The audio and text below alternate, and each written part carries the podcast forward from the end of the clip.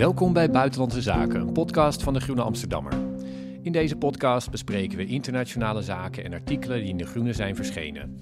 Buitenlandse Zaken verschijnt elke drie weken op groene.nl en op alle bekende podcastkanalen. Ik ben Rutger van der Roeven, buitenlandredacteur van de Groene Amsterdammer en ik maak een podcast met mederedacteur Casper Thomas, onze columnist Mathieu Segers en onze medewerker Laila Frank. Het is een bijzondere uitzending, want we namen deze op in de stad Schouwburg in Amsterdam. We vierden daar afgelopen vrijdag ons lustrum, onze 145ste verjaardag. En dat deden we onder meer met een live opname van Buitenlandse Zaken, dus ook met een publiek erbij. De eerste minuten van het gesprek vielen weg van de opname, dus we vallen er straks kort na het begin in.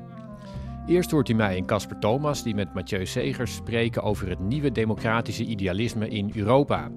Dat is volgens sommigen uitgebarsten in Centraal- en Oost-Europa als reactie op de oorlog in Oekraïne.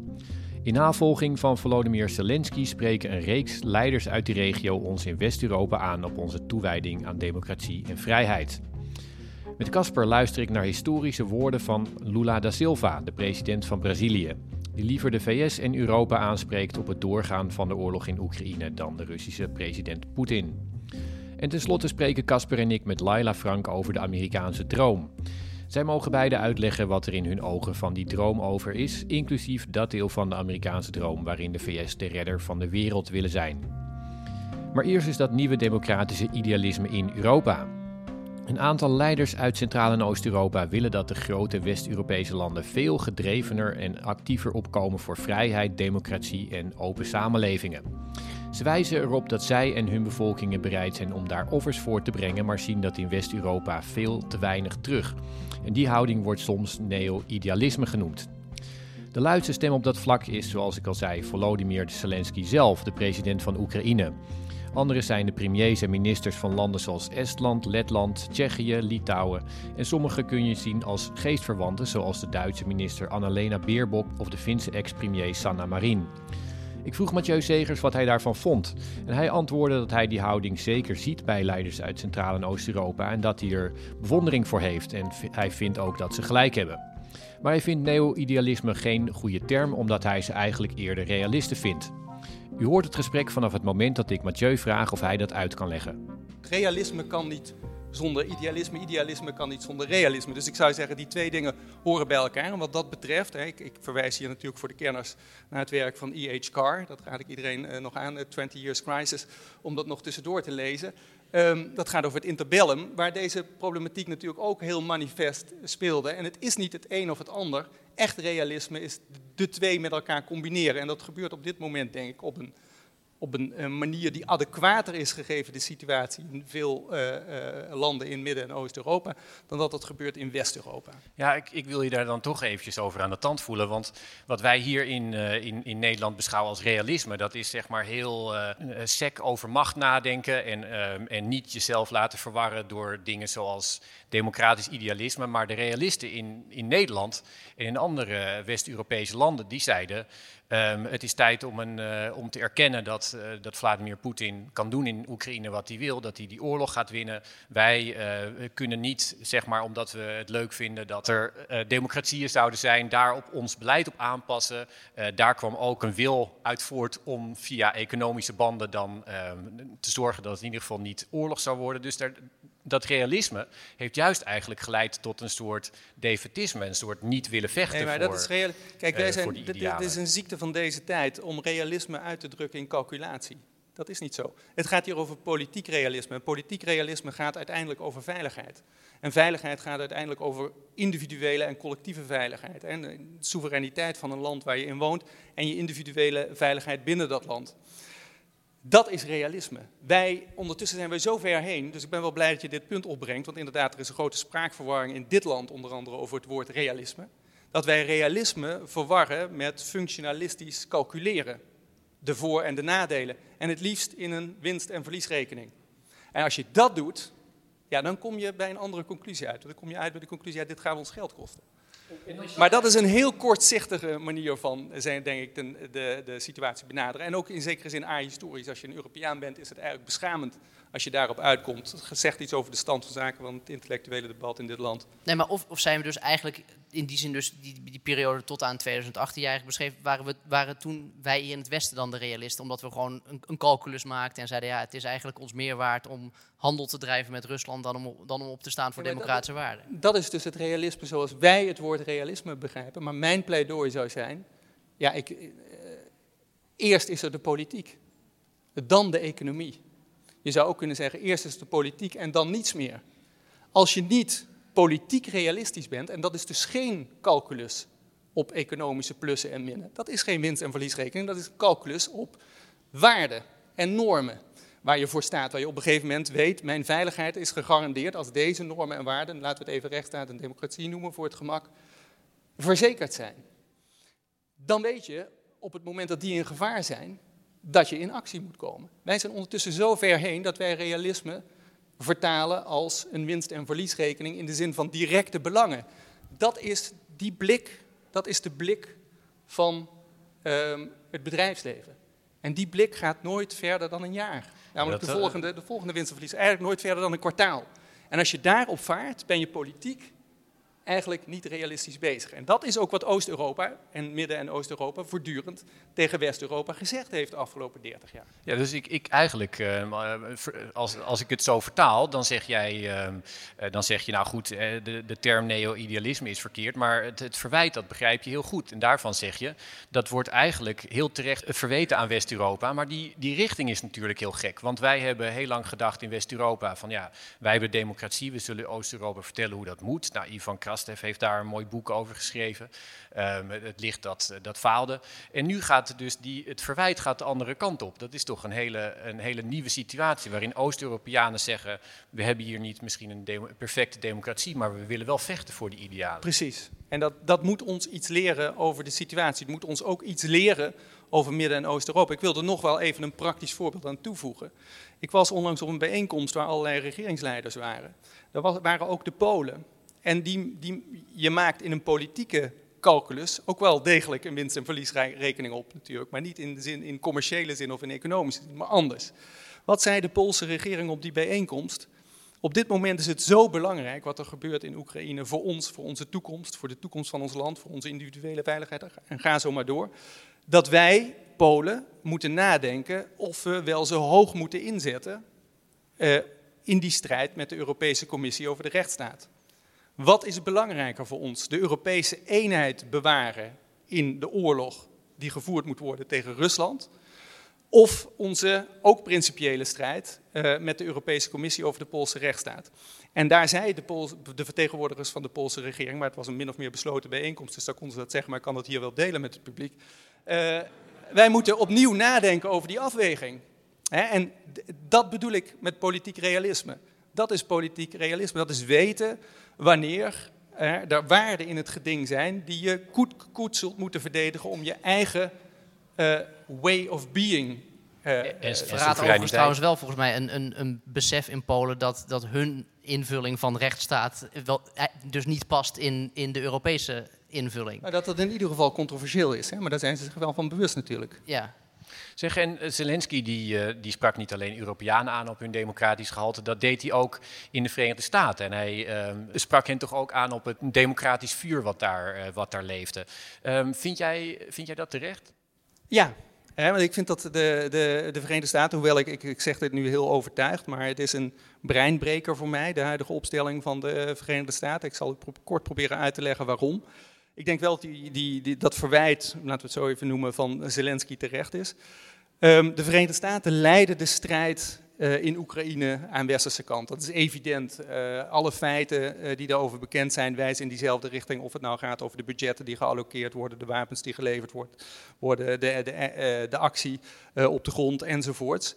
de diplomatieke en de politieke acties, dat wijst allemaal in één richting. De VS leiden hier. Maar wat mij enorm bezighoudt is dat dit niet meer de, de Verenigde Staten zijn zoals wij de Verenigde Staten ooit kenden in, laten we maar even zeggen, West-Europa. Dat waren de naoorlogse Verenigde Staten die behalve een actieve buitenlandse politiek hadden die in lijn is met wat er nu gebeurt door de Verenigde Staten in Oekraïne, ook altijd onder die actieve politiek een normatief, moreel appel hadden liggen, wat heel consistent werd uitgedragen en gebruikt werd om zowel binnenlands als buitenlands draagvlak te creëren. Dat ging over de Four Freedoms van, van Roosevelt en alles wat daarna gekomen is. Dat ging over een universalistische mensenrechtenagenda enzovoort. Daar kun je allemaal cynisch en ironisch over doen, maar het werd consistent uitgedragen door de VS. Die agenda wordt nu niet door de VS geclaimd. Het huidige brede draagvlak in de Verenigde Staten politiek, waar de Democraten en de Republikeinen elkaar de hand geven, namelijk oorlog voeren tegen Rusland in Oekraïne, wordt gedreven door het type calculaties waar ik het net over had. Binnenlandse economische calculaties op de korte termijn. Het is dus ook een heel kwetsbaar, hoewel het breed gedragen wordt, van kwetsbaar draagvlak.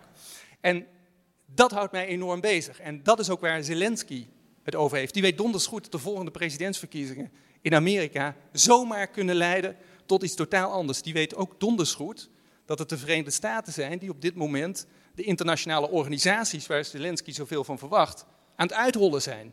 Zelf actief, ik heb het over de World Trade Organization, door de Amerikanen zelf bij wijze van spreken opgezet, wordt op dit moment bij het oud vuil gezet als het gaat over America First. Wat eigenlijk Make America Great Again is, maar dan in een democratisch campagnejasje.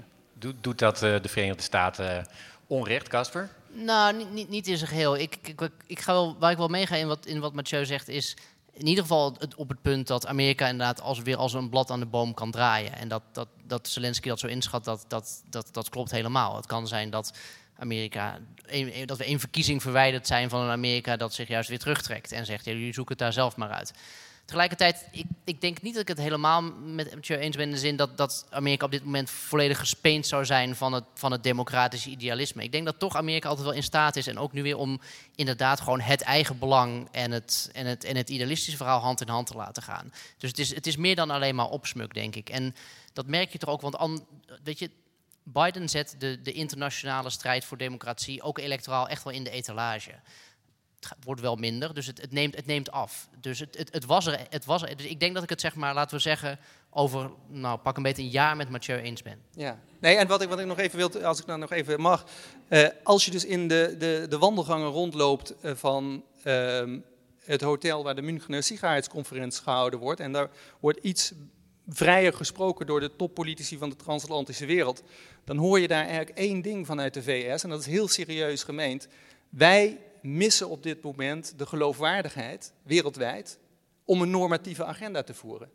Help ons. Dat vragen ze eigenlijk aan Europa. En goed, daar, zijn, daar moeten wij tot nu toe vrij hulpeloos op reageren. Maar dat is natuurlijk wel veelzeggend. Dat is, maar dat is, heel, dat is zeker veelzeggend. En want dan zegt Macron, ja, we moeten ons niet te veel eh, voor het karretje van Amerika laten spannen. Nee, precies. Dus dat, dus dat is dan wel een, dan, ja, dan, ja, nee. dan wordt het niks. De, de, de, de, erfenis van Roosevelt, waar ik het net over had, die ligt eigenlijk te, te grabbel op dit moment. Het is onduidelijk of iemand die met geloofwaardigheid kan claimen. De VS zelf, de serieuze politici daar, laat ik ze zo even noemen, die twijfelen daar enorm aan. Ja, en laten we, laten we degene... laatste klein puntje nog, want kijk, dat is, en dat is, dat is, het zou mooi zijn wat dat betreft als de, laten we zeggen, de wereld nog was zoals in de tijd van Roosevelt tegelijkertijd heb ik dan nog steeds liever dit dan een afzijdig Amerika. Dit is, dit, het is niet dat het, het, glas is wel half vol nog steeds wat dat betreft. Amerika Zeker. Doet, doet wel iets om de democratie in Europa veilig te stellen. Dus het is niet alleen maar ellende. En ja, ik, ik, had je beloofd om, om over Duitsland te hebben. Bedankt. We hebben het, is, uh, het is natuurlijk heel interessant dat wij hier praten, maar een, een veel opvallender debat gaat toch uh, in zeg maar binnenkamers in de, in de Duitse regering. Duitsland is sowieso een land wat er natuurlijk heel uh, erg toe doet. Het is ook een land waar, waar mensen heel ernstig over zaken kunnen debatteren. En deze uh, deze scheiding over, over dat, um, ja, wat jij uh, calculatie noemt, of uh, wat we als realisme verstonden. En dat nieuwe idealisme is daar ook te zien in, in Annalena Baerbock. Die, die wil dat Duitsland echt um, vaart maakt en heel erg actief Oekraïne steunt. En dan natuurlijk Scholz, die ja, de, de nieuwe Merkel had kunnen zijn, maar dat niet, niet wilde. Um, is, het, is dat een beetje een karikatuur? En wat denk je dat we in, in dat opzicht van Duitsland kunnen verwachten? Uh, ja, we, we, moeten daar, eigenlijk zouden we daar natuurlijk een hele aparte avond over moeten organiseren. Bovendien stel ik vast dat wat ik nu ga antwoorden, dat is wel eens een disclaimer. Wij zitten hier met drie mannen in een soort gelijk tenue. Daar ben ik wel. Dat viel mij ook op toen jullie ja, binnenkwamen. Ja. Ik zeg, jongens, dit, uh, dit had. Dat, uh... uh, en je hebt nu Annalena Baerbock ter sprake gebracht, maar ik ga het nu weer over mannen hebben. Oh. dus dat, ja, excuses. Um, maar wat ik, wat ik indrukwekkend vind aan eh, wat er in Duitsland gebeurt, men heeft daar het woord Zeitenwende nu gebruikt voor de huidige, huidige tijd, uh, dat is het volgende. Um, daar heeft men die calculatiepolitiek, waar ik het over had, um, onder ogen gezien en afgeserveerd. Dat, dat is echt iets heel anders dan hier gebeurd is. En um, hoe zie je dat nu het meest manifest? Twee momenten. De, de Praagse reden van Olaf Scholz, die was in afgelopen september. Maar nog recenter, en dat heeft u misschien wel gezien, was er minister Habeck uh, van de huidige Duitse regering, uh, een van de leiders van de Groenen. Um, en beide hebben het woord schaamte in de mond genomen. Heel expliciet. Gezegd, wij schamen ons voor onze politiek. Wij schamen ons voor ons land van de afgelopen, zeg maar, ongeveer 20 jaar.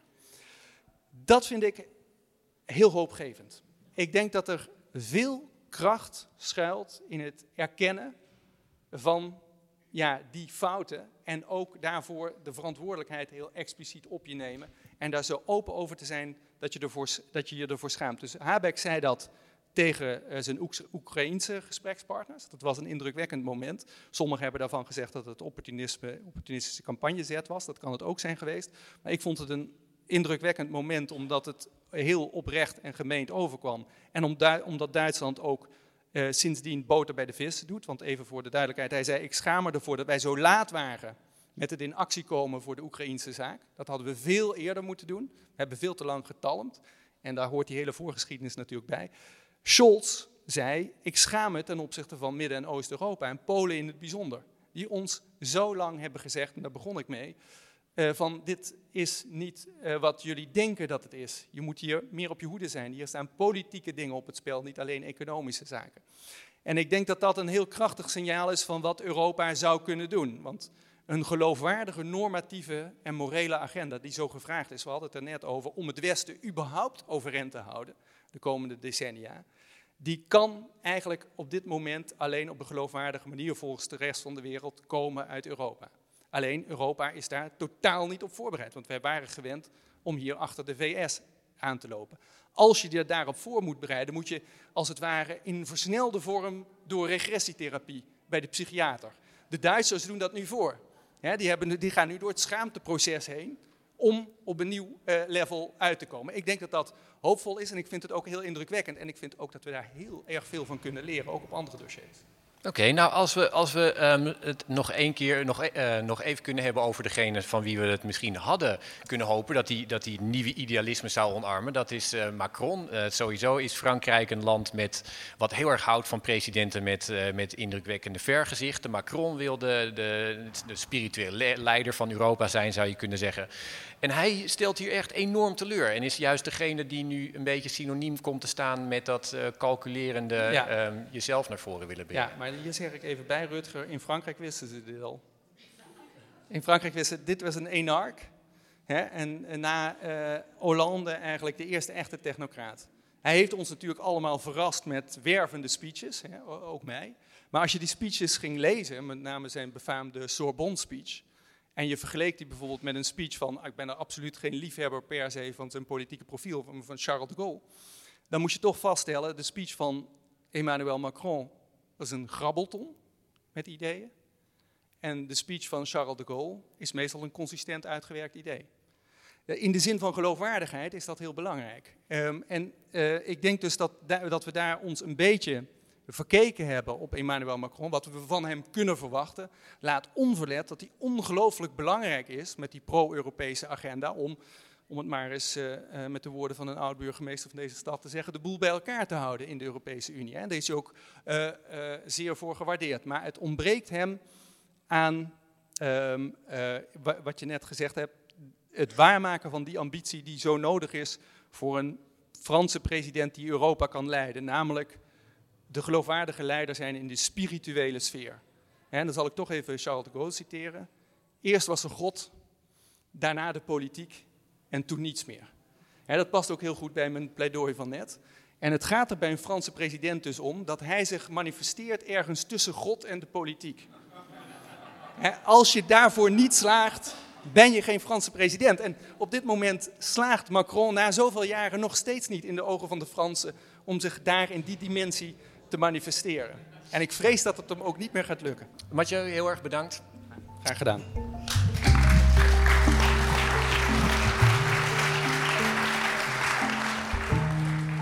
Maar nu, historische woorden, onze rubriek waarin we een citaat bespreken van een politicus uit de afgelopen weken dat zomaar historisch zou kunnen worden.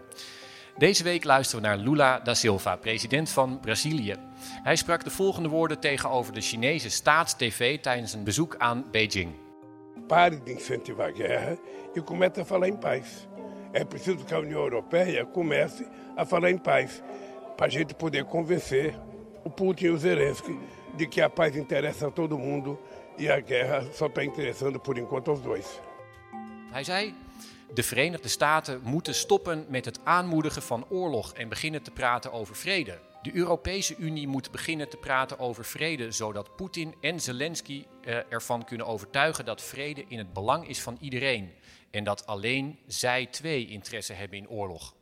Casper, hoe, ehm, hoe luister jij naar die woorden? Nou, in het licht van ons gesprek net weet ik nu niet meer of Lula nou een realist of, of, of geen realist is. Dus dat, uh, ik, hij zou eigenlijk volgens de, de, de, oude school van de realisten hier moeten spreken. Inderdaad, misschien zoals jij hem interpreteerde, Rutger. Iemand die gewoon calculerend kijkt en zegt, ja, iedereen heeft zijn macht en zijn machtssferen en dat moet ze onderling maar zien uit te komen. Um, maar eigenlijk, ja, dus, dus een soort opleving van dat soort realisme. En dan de goede, uh, laten we zeggen, de, de, de, de oplettende luisteraar weet dat we Lula al een keer eerder hier bij deze historische woorden podcast gehad hebben. En toen waren, we, toen waren we heel blij. Van we gingen zeggen, nou hier is fijn, hier is Lula, want uh, het is niet uh, Bolsonaro geworden. Nou, hartstikke, hartstikke mooi. Dat eindigen we met een positieve noot. Maar ik heb toch het idee dat jij deze historische woorden hebt uitgekozen omdat je een kritische noot wil kraken. Ja, kijk, ik vind het, ik vind het hele pijnlijke woorden. Hè. Als je zegt dat, um, dat deze oorlog in feite wordt gedreven door de, de oorlogswil van Poetin en Zelensky. En um, ja, je, zeg maar dat gelijkstellen daarvan, ja, dat is natuurlijk heel, heel pijnlijk. Um, maar het, het, is een citaat dat me niet heel erg verbaast. En dat komt omdat ik denk dat je hier een. Uh, hier zie je de multipolaire wereld in actie. En dat is wel, ik denk dat is interessant, omdat er heel veel over geschreven is de afgelopen twintig jaar. Van nou, die komt eraan en die is dan nu uh, aangebroken, denk ik. En ik denk ook dat, de, dat deze oorlog in Oekraïne, dat die dat heel erg laat zien. Deze oorlog is volgens mij Um, wat je erin ziet, wordt heel erg bepaald door waar je zit. Dus wij, wij vinden dit heel duidelijk een, een soort nieuwe koude oorlog. Het doet ons heel erg denken aan die tijd met een heel erg duidelijke uh, slechte kant, met twee kampen die we voor ons zien. In Oekraïne ziet het heel erg als een onafhankelijkheidsoorlog, als een vrijheidsoorlog. Maar je ziet dat in landen die, die nu opkomen in de wereld, opkomende machten, die zien dit allemaal als een moment waarop ze kunnen laten zien dat zij autonome machten zijn en dat ze niet zomaar doen wat de Verenigde Staten of China van hun wil. Dus het is ook de andere kant op. Het is niet alleen naar de Verenigde Staten toe, maar ook naar China. En landen zoals eh, India, Brazilië, Zuid-Afrika, Turkije, noem maar op, die laten allemaal zien dat ze autonome spelers zijn. En wat je dan, um, ze hebben dus niet, niet iets op met, um, morele, met de morele buitenlandse politiek. Dus wij zouden misschien verwachten dat dat een land als Brazilië wil. En heel veel mensen dachten ook van nou als er een multipolaire wereld komt, dan wordt internationale samenwerking um, wordt dan makkelijker en je hebt meer aandacht voor internationale gerechtigheid. Um, en wat je ziet is dat die, die middelmachten, als je ze zo kan noemen, die zijn ongelooflijk transactioneel. Die kijken uh, gewoon van, ja, dit is mijn oorlog niet. Ze zien, al die landen die zien die oorlog in Oekraïne niet als hun belang.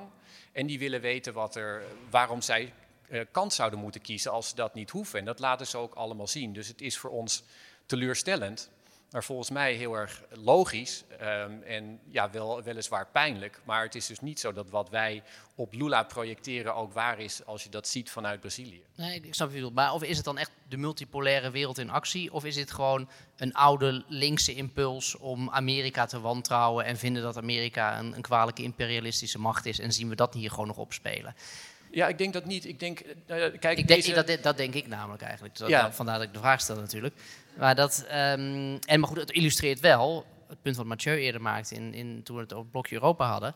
Uh, dat Amerika dus inderdaad, als de, de, Amerikanen zeggen het zelf al, maar dit blijkt, dit onderstreept dat, dat ze dus niet de morele geloofwaardigheid in de wereld hebben om de strijd voor de democratie tegen de autocratie te leiden. Ik bedoel, dit, dit illustreert dat, want de, Ja, Brazilië doet dus daar dat- niet aan mee. dat, dat Lula dat niet zo ziet. En deze, deze opmerking die is ook erg te, zeg maar, te zien in het licht dat Bolsonaro voor hem ehm, de hele tijd eh, alles wat hij de hele tijd met Trump aanpapte en ook de hele tijd naar China trapte, ook op een racistische manier. En dit is een manier van Lula om te laten zien dat, eh, dat Brazilië wel degelijk met China ook goede relaties kan hebben. En dus een soort van eh, zichzelf weer, eh, of Brazilië eigenlijk autonoom verklaren en niet als een lakai van de Verenigde Staten. Dus Maar, de, de grote vraag voor de komende tijd manier. is, ga, hoe lang gaat dat, dat van twee walletjes eten werken? Kijk, de, de ga- grootmachten als China en India gaan tegen landen als Brazilië zeggen, je moet hom of kuit kiezen. Nee, je dat bent doen ze you're niet. with us of against us. Die, Nee, die, dat- ja, dat, nou goed. De, en dat, dat doen ze niet. En je ziet dat ook aan de Verenigde Staten. Dus je hebt George eh, Bush gehad, die zei: je, je bent voor ons of tegen ons. En dat doet Biden niet. En die heeft heel veel geduld met al dit soort landen die van twee walletjes eten. En China heeft het ook. Dus ik denk echt dat daarmee een, ehm, een soort nieuwe tijd eh, aangebroken is. Maar eh, ja, het spijt me. We moeten Nou goed, misschien niet deze laten. Er Amerikaanse president en, ook, en, ook, en misschien dus ook niet de volgende Amerikaanse president die wellicht dezelfde is als de huidige of dezelfde als die daarvoor. Eh, zo, weet je, dus we zitten nog heel erg in die fase. Dus misschien moeten we nog inderdaad nog even over die hobbel heen om, eh, om echt een nieuw Amerika daarvoor te zien. En ook hoe dat in de rest van de wereld uitpakt. Gaan we het nog een keer over hebben, Casper? Zeker.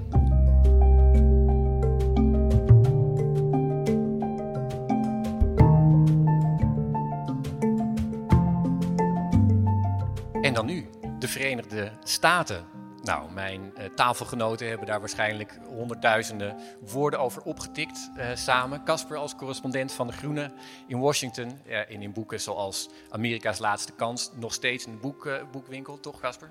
Zeker. En eh, Laila heeft in eh, Phil- Philadelphia en Los Angeles gewoond. Het land doorkruist en als journalist er heel veel over geschreven. En ik ga jullie de best wel grote vraag stellen wat er over is van de Amerikaanse droom. Nou, vaak is, gaat het gesprek als het over de VS gaat over een land in verval. En ehm, zowel in landen zoals China en Rusland houden ze ervan om dat te zeggen, maar ook in de VS zelf. Dus Donald Trump werd president met de boodschap dat Amerika een nation in decline is en hij verklaarde de Amerikaanse droom dood. Maar laten we hem niet op zijn woord geloven en hier bespreken hoe die Amerikaanse droom ehm, er kort voor staat. Laten we eerst eventjes het nieuws van de afgelopen week bespreken. Het slecht bewaarde geheim van Washington ligt op straat. namelijk He's dat running. Joe Biden eh, eh, gaat eh, voor het volgende presidentschap. Wat zegt dat voor het type verkiezingen dat we ehm, tegemoet gaan? Even kort, Laila, wat denk jij? Eh, een gebrek aan enthousiasme. Het zal laat op gang komen. Een beetje een herhaling van zetten. En wat ik er wel interessant aan vind is ehm, dat eh, er, er is een gezegde in, de in de campagnewereld dat eh, de eh, Democrats fall in love en Republicans fall in line. Dus democraten moeten begeisterd worden en die willen eh, allemaal verliefd worden en republikeinen die houden hun mond en die doen gewoon wat ze moeten doen. En eigenlijk zie je de laatste twee verkiezingen dat dat een beetje om is gedraaid. En ik vind dat wel interessant. Ehm, ik zie een gebrek aan enthousiasme. Tegelijkertijd doen die democraten wat ze moeten doen. En heeft Trump al drie keer verloren. Wat denk jij, Casper? Nou, ik sluit me zeer aan bij wat, wat zei. Het wordt inderdaad, het, het lijkt er sterk op dat we een, eenzelfde soort verkiezing tegemoet gaan. In, maar dan op een soort, soort a- slap, sl- eigenlijk slap aftreksel van, van, de, van de vorige. Ehm, en tegelijkertijd wil ik wel een, het een beetje opnemen dan misschien voor Biden. Dat doe ik op zich wel vaker, maar dat komt ook omdat hij gewoon veel gebashed wordt. Dus dat, eh, weet je, iedereen zegt, ja, die man, hij is zo oud. En eh, hoe kan, de vraag die je altijd krijgt, hoe kan het toch dat, dat, dat die man, hij is 80, eh, ga- dat, eh, gaat neervallen. Nou ja, we doen bij de Groene Amsterdam niet aan ageism, zoals dat heet. Dat eh, is een van de, de isms eh, die ik in Amerika heb geleerd, die ook verboden is. Ehm, maar weet je, het, het valt mij steeds meer op. Het, het, het gaat niet zozeer over het, eh, het feit dat, eh, dat Biden oud is, dat hij, dat hij misschien niet de meest kwieke president is. Trouwens, we hebben net vastgesteld dat hij toch Amerika aardig eh, op de been heeft gekregen om in de bres te springen voor Oekraïne. Ehm, misschien is dit gewoon. Kijk, het, het bijkomen van Trump duurt misschien wel acht jaar met een, een heel, laten we zeggen, kalm, overzichtelijk figuur zoals Biden. Die, die regressietherapie die, waar Mathieu het net over had, waar Europa heel snel doorheen moet, daar gaat Amerika gewoon wat langzamer doorheen. Dus ik zou zeggen, gewoon geduld en nog één keer saaie verkiezingen met hopelijk dezelfde uitslag. Een beetje het vacuüm waar we in zitten. toch? Ja, en dat is voor journalisten altijd een beetje, worden altijd nerveus. Want eh, er moet altijd veel gebeuren en je wil wat nieuws beschrijven. En zeker als je eh, van de campaign trail houdt natuurlijk, is het altijd fijn als er Eh, nieuwe jij gaat er al gezichten zijn. vanuit dat, eh, dat, Biden, dat Biden wint. Misschien hebben we nog wel eh, Heel, heel eh, nare dingen allemaal. Nee, ik, ga daar, zeggen. ik, ik zou daar niet... bedoel, die, die fles wijn die altijd tussen ons heen en weer gaat op verkiezingen... Die, eh, Ja, die hou ga ik gewoon winnen, Casper. Maar kijk, we gaan het hebben over de Amerikaanse droom. Ehm, wat voor Dan kom jij met rol- Easy Rider. Of, eh, Ja, wat voor, wat voor rol speelt die Amerikaanse droom nog in het, eh, Amerikaanse, in het nationale vertoog in de VS? Is dat iets waar het nog steeds over gaat? Of hebben vooral buitenstaanders het erover, zoals wij hier? Nee, ik kom het heel veel tegen. En, en er zitten verschillende gradaties in. Hè? Dus ik, zie het vooral bij eerste en tweede generatie immigranten. Is die droom heel groot en heel pregnant. En heel erg vanuit het oude idealisme ook nog. Dus eh, eh, totaal cliché, maar stap bij een willekeurige taxichauffeur in de auto. En die vertelt je vol trots dat hij heel blij is dat hij op zijn 30 vierkante meter in, in dit geval Queens woont. En voor zichzelf kan zorgen en voor zijn familie. En de dankbaarheid die daarbij hoort. Ehm, tegelijkertijd, ik was bijvoorbeeld in de Mississippi Delta in eh, januari. ben op veldwerk geweest met een historicus om te kijken hoe zwarte boeren daar proberen om een beter leven te bouwen. Binnen de historische context van de katoenplantages en de economie die daarbij hoort.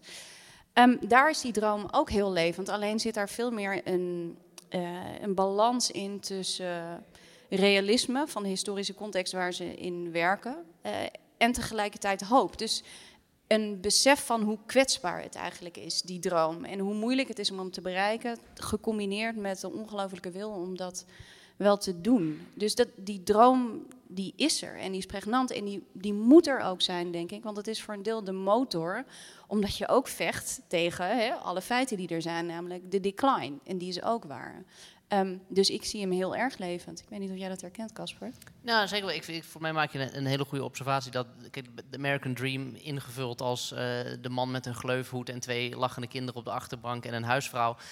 De, de witte man heb ik hier Paard in een trailer. Ja, dat, dat, weet je, dat, dat, dat, die American Dream die is, die is in die zin van, van iedereen. En zelfs een bepaald manier een beetje van de hele wereld. Dus we moeten gewoon heel goed kijken naar welk subset Amerikanen we het over hebben. Als, die, als het gaat in hoeverre mensen die nog beleven.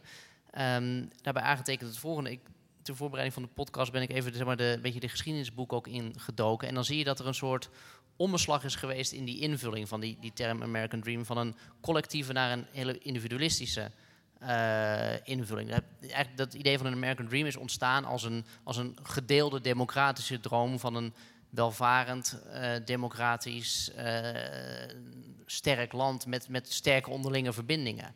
En eigenlijk pas in de context van de Koude Oorlog is, dat, het- is die consumentistische eh, rijk worden en het beter hebben dan eh, een grotere koelkast hebben dan in Moskou. Dan je eh, buurman. Nee, ja, die buurman achter het ijzeren gordijn.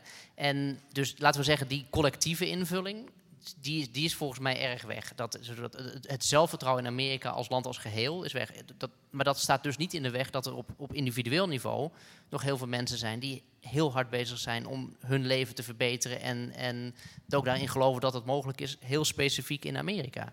En is, jij, hebt veel ehm, eh, gereisd, eh, ook echt veel kilometers afgelegd, onder andere langs alle Washingtons. En ehm, is dat ook iets wat jij ziet, dat Amerikanen dat, dat heel erg eh, invullen voor zich, of de Amerikaanse droom invullen als iets persoonlijks ehm, en, en minder zien als iets collectiefs? Ik zie het op een heel klein niveau. Dus soms is het heel persoonlijk, of soms is het in de kleine gemeenschap waar ze opereren. Ehm, en het vertrouwen zit hem dus ook in dat je dat voor eh, je eigen kleine wereld kan bereiken, eh, maar niet zozeer voor het geheel van Amerika. En ehm, er is nog iets anders wat er denk ik bij hoort bij het individualistische invulling ervan, die Casper ook noemt. Het is ontzettend eenzaam. En een van de dingen die ik het meeste tegenkom in Amerika is eenzaamheid. En dat is de eenzaamheid die hoort bij het willen bereiken of het gevoel hebben dat je moet bereiken dat je die economische onafhankelijkheid hebt. Of dat je dat, dat, dat ideaal van die droom moet vervullen. En die eenzaamheid, dat heeft ook te maken met veel onderweg zijn. En dan kom je gewoon veel zwervers en Eenzame eh, mensen en eenzame, mensen tegen. Ehm, maar het zit hem ook in de eenzaamheid van succesvolle mensen die ik tegenkom. Of de eenzaamheid van je niet gezien voelen door een politiek. En ik denk dat als we het hebben over de economische droom of over de Amerikaanse droom, dat dat vaak gaat over dat individualistische verhaal. Terwijl de gevoelde behoefte die ik heel erg zie, is juist om een context te hebben en een samen te hebben. Ehm, en ik denk dat eenzaamheid voor mij misschien wel de, de grootste gemene gedeelde ervaring is in Amerika. Ja, dat vind ik heel mooi. En voor mij is dat ook, de, de- de- die, die eenzaamheidsepidemie is ook voor mij hetgene wat, we hadden het eerder vanavond hier op deze avond over hoe mensen vatbaar zijn voor eh, online haat en online, online rommel. Nou, eh, hoe meer je alleen bent, hoe meer je zit te scrollen. Eh, de, de opioïde-epidemie, voor mij is dat die, met, ik heb er eigenlijk nog nooit zo tegenaan gekeken, maar dat, dat die eenzaamheid, zeg maar, dat is het bowling alone, eh, dat is toch wel vrij, een, vrij pregnant. Ja, ik, ik kwam er nog even één an- anekdote, want het is ook vrijdagavond. Ik kwam eh, op een gegeven moment logeerde ik bij een jongen in, eh, in Texas, een hele succesvolle man. En die deed allemaal de mega reorganisaties van ziekenhuizen. En we zaten basketbal te kijken die avond en hij haalde veel drank, allemaal heel vies, wodka met perzikkensmaak en zo. En toen ging hij uiteindelijk naar bed en toen eh, vertelde hij dat hij zich liet wekken door Alexa, dus dat ding van Google, geloof ik. Ehm, en ik kende dat toen nog niet, dus ik was daar verbaasd over en vroeg, God, doe je dat vaak? Maar toen ver- vertrouwde hij me dus toe dat Alexa zijn beste vriendin was.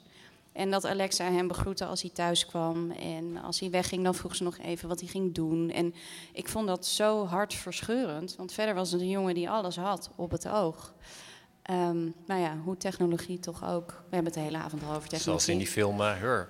Maar eh, Ja. Casper, jij, jij zat, hebt natuurlijk ook veel gereisd, maar je zat ook in, in Washington, eigenlijk de, ja, de, de, de power city, waar alles draait om, eh, om invloed. Werd eh, de Amerikaanse droom daar gebruikt eigenlijk als een soort lege huls voor ambitie of eh, ook heel toch serieus genomen? Je bedoelt door de, door de, in de swamp zelf, door de, door de Ja. swampbewoners bedoel je? Ja.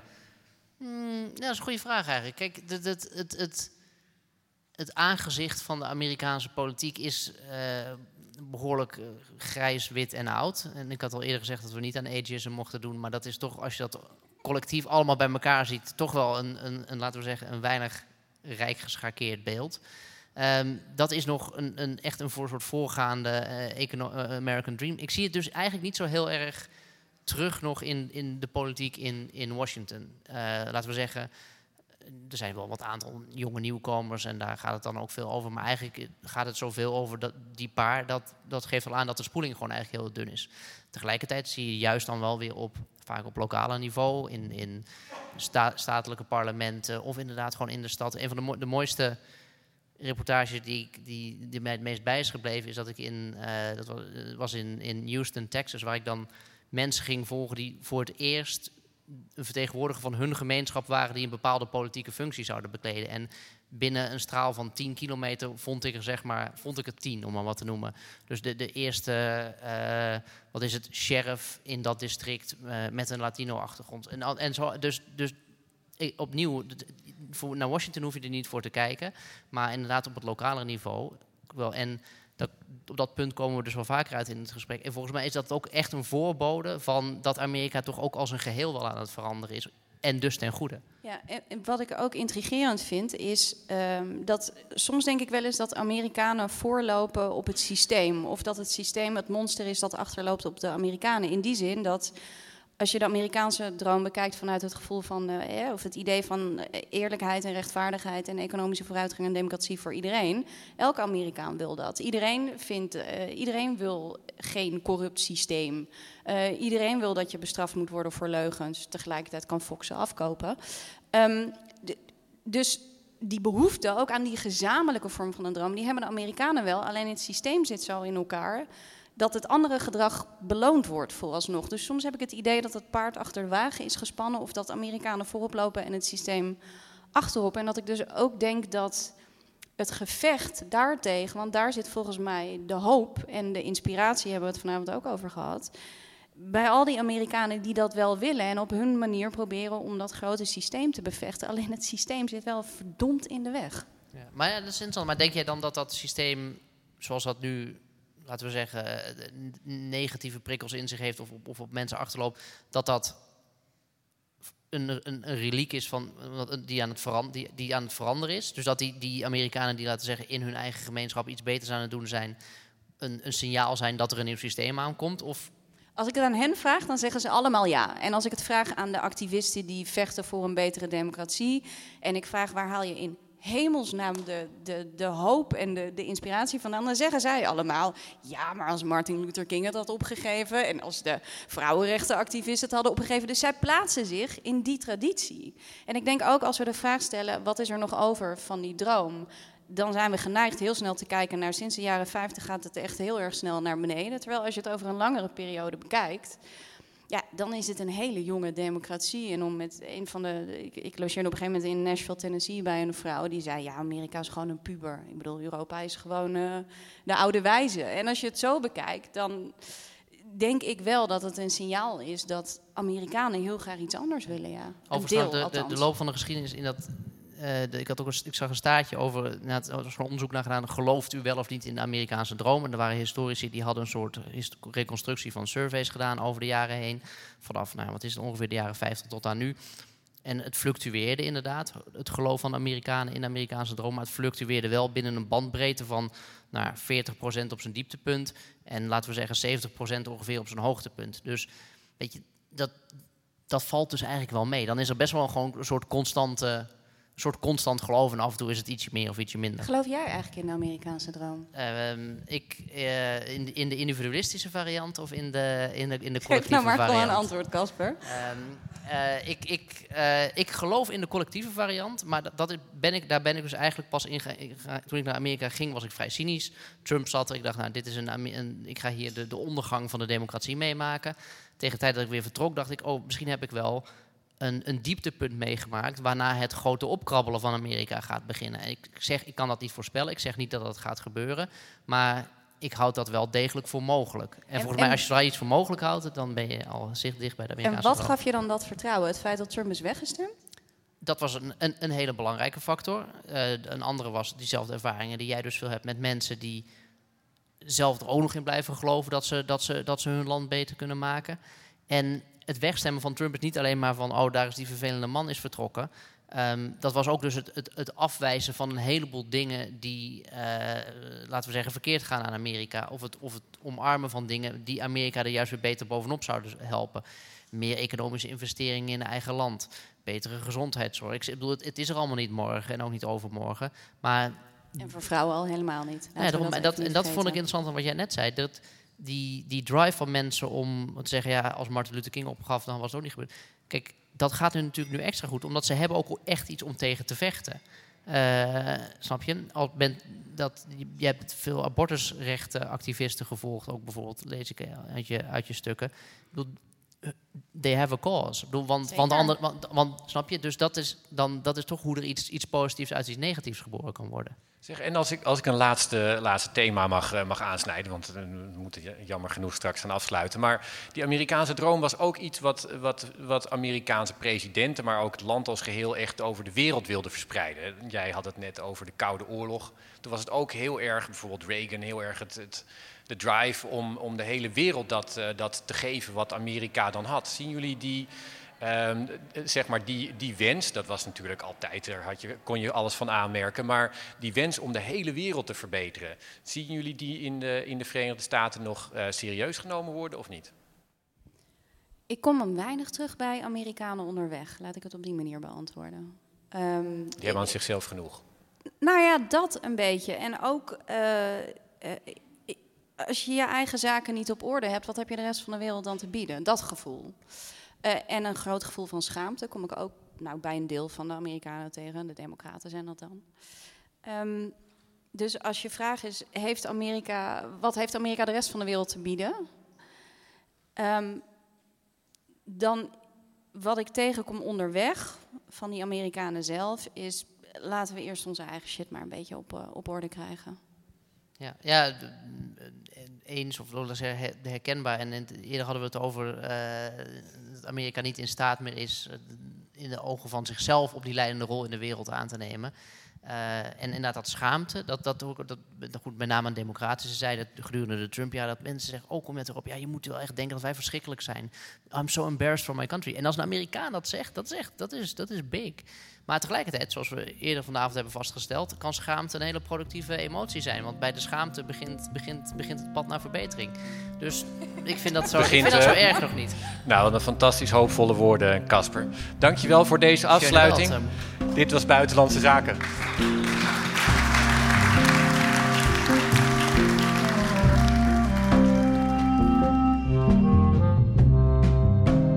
Dit was Buitenlandse Zaken, een podcast van de Groene Amsterdammer. U hoorde Mathieu Segers, Laila Frank, Casper Thomas en Rutger van der Roeven vanuit Amsterdam. De podcast werd gemaakt door Giselle Mijnlief. Abonneer je op Buitenlandse Zaken via ons eigen kanaal in je podcast-app en zet de notificaties aan, dan mis je nooit een uitzending. Meer buitenland kunt u vinden in ons weekblad en op de website. Deze week vindt u in ons dubbeldikke lustrum nummer onder meer een reportage van Laila Frank en Maarten Zwiers over Afro-Amerikaanse boeren in de Mississippi-delta. En een reportage van mij vanuit de Baltische landen over dat nieuwe democratische idealisme waar we in de stad Schouwburg over spraken. En volgende week vindt u onder meer stukken van Tantunali, Lech en Frederike Geerdink over de Turkse verkiezingen. Dank voor het luisteren en als u meer van ons wil lezen of abonnee worden van de Groene Amsterdammer, ga dan naar www.groene.nl.